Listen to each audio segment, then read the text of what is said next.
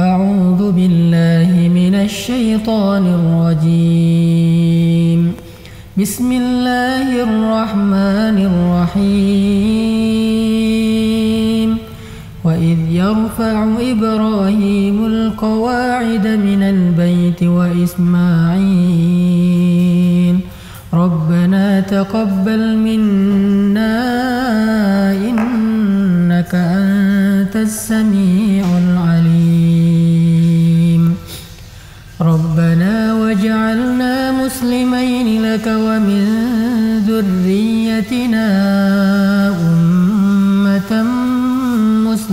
لك وأرنا مناسكنا وتب علينا إنك أنت التواب الرحيم. ربنا وابعث فيهم رسولا منهم يتلو عليهم آياتك ويعلمهم الكتاب. ويعلمهم الكتاب والحكمة ويزكيهم. إنك أنت العزيز الحكيم. ومن يرغب عن ملة إبراهيم إلا من سفه نفسه ولقد اصطفيناه في الدنيا في الآخرة لمن الصالحين.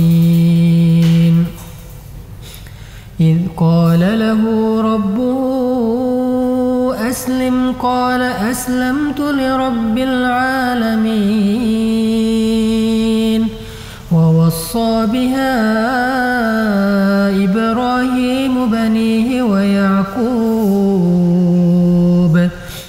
بني إن الله اصطفى لكم الدين فلا تموتن إلا وأنتم مسلمون أم كنتم شهداء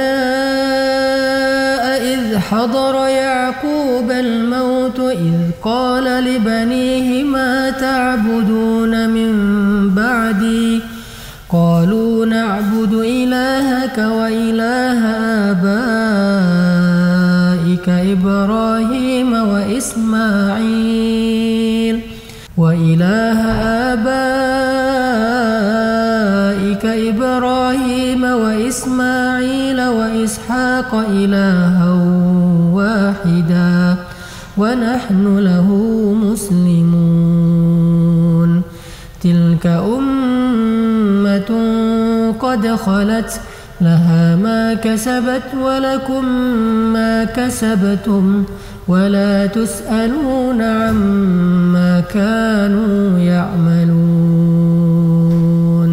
صدق الله العظيم Teman-teman yang disayang oleh Allah Subhanahu wa taala, uh, alhamdulillah hari ini kita bisa melanjutkan tilawah satu halamannya.